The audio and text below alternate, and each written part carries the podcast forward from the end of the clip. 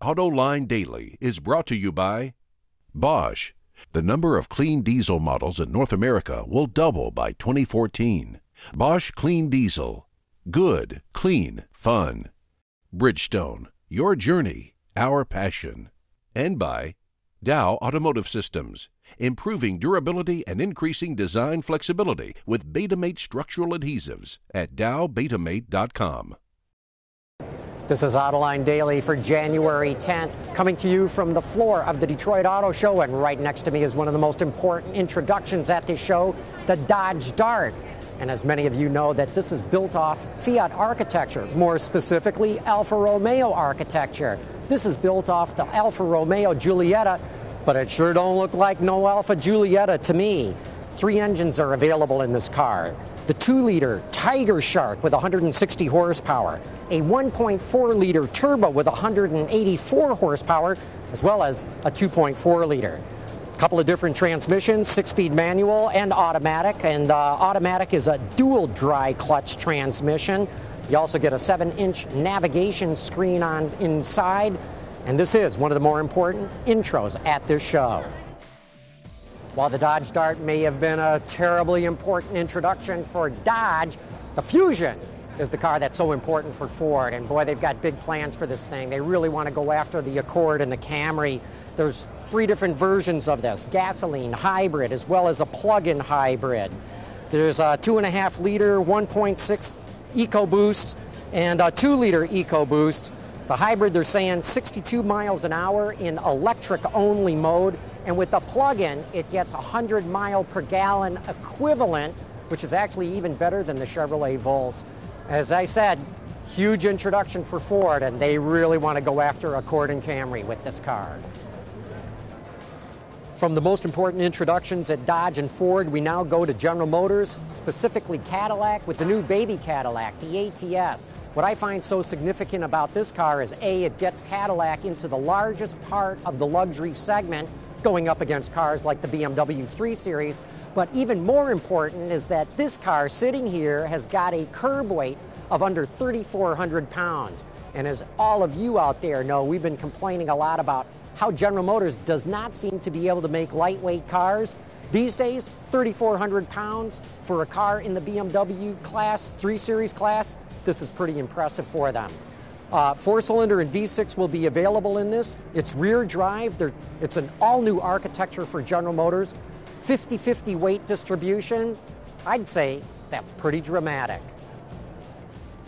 The Cadillac ATS was very significant for General Motors, but they pulled a surprise on us. This is a concept car from Chevrolet that you're looking at, the Tru 140S. Chevrolet is positioning this as an affordable exotic car by affordable, they mean in the low $20,000 range.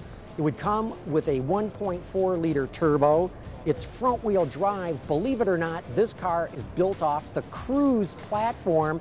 And don't you just love this satin white finish that they've put it on, or put on it? And there's yet another Chevrolet concept car that we've got to show you, and we'll do just that right after this.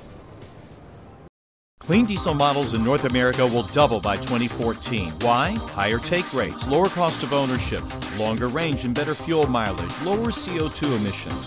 Clean diesel, good, economical, functional. Bosch, invented for life. Well, we told you before the break that we were going to show you another concept car, and that's what we're going to do right now because what you're going to see here is another concept car from Chevrolet called the Code, the 130R. This is a four seat coupe, and don't you just love the proportions, especially at the rear three quarters? To me, it's very reminiscent of a 1 Series BMW, or if you squint your eyes a bit, a 2002 BMW.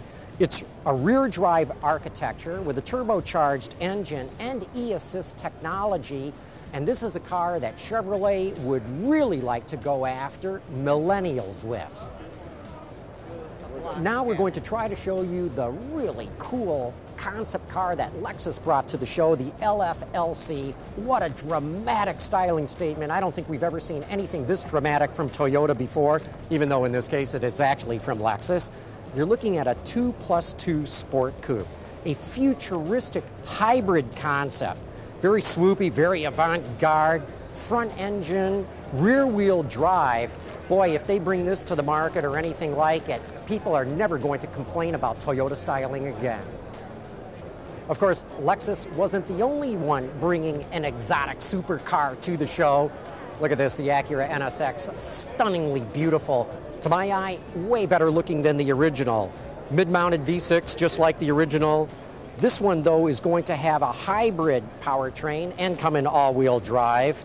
Front wheels are powered by electric motors, so it's a very unique kind of a hybrid. But boy, if this too is indicative of the styling we're going to get from Acura, everybody better watch out. These guys are waking up.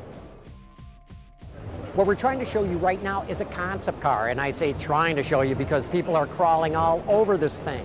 This is the Audi Q3 Vail, and even though it may be concept, sure looks a lot of production to me. It's a compact sport utility vehicle with a five cylinder, two and a half liter engine with 314 horsepower. And believe me, even though they're calling this a concept, it's coming to production.